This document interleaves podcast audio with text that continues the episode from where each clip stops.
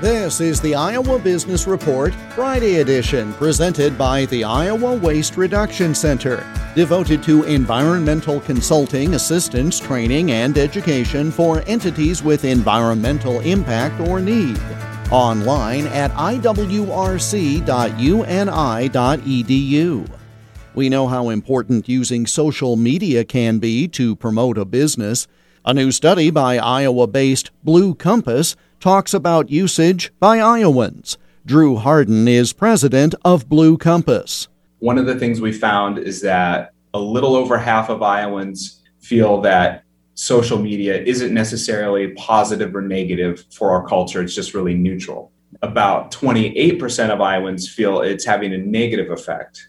And then finally, only about 19% or so feel it has a positive effect. So I think it's interesting that so few Iowans feel that social media is positive for the culture overall. Again, most people, about half people, think it's neutral, but it's interesting to see those numbers.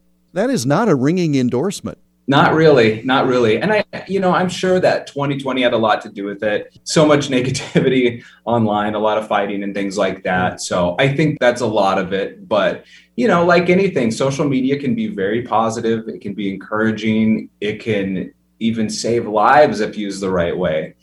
But it can be very negative too. It's just all in how you use it.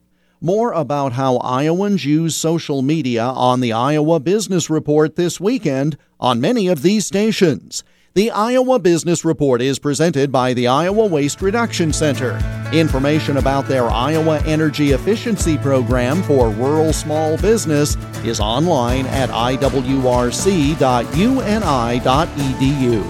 I'm Jeff Stein for the Iowa Business Report.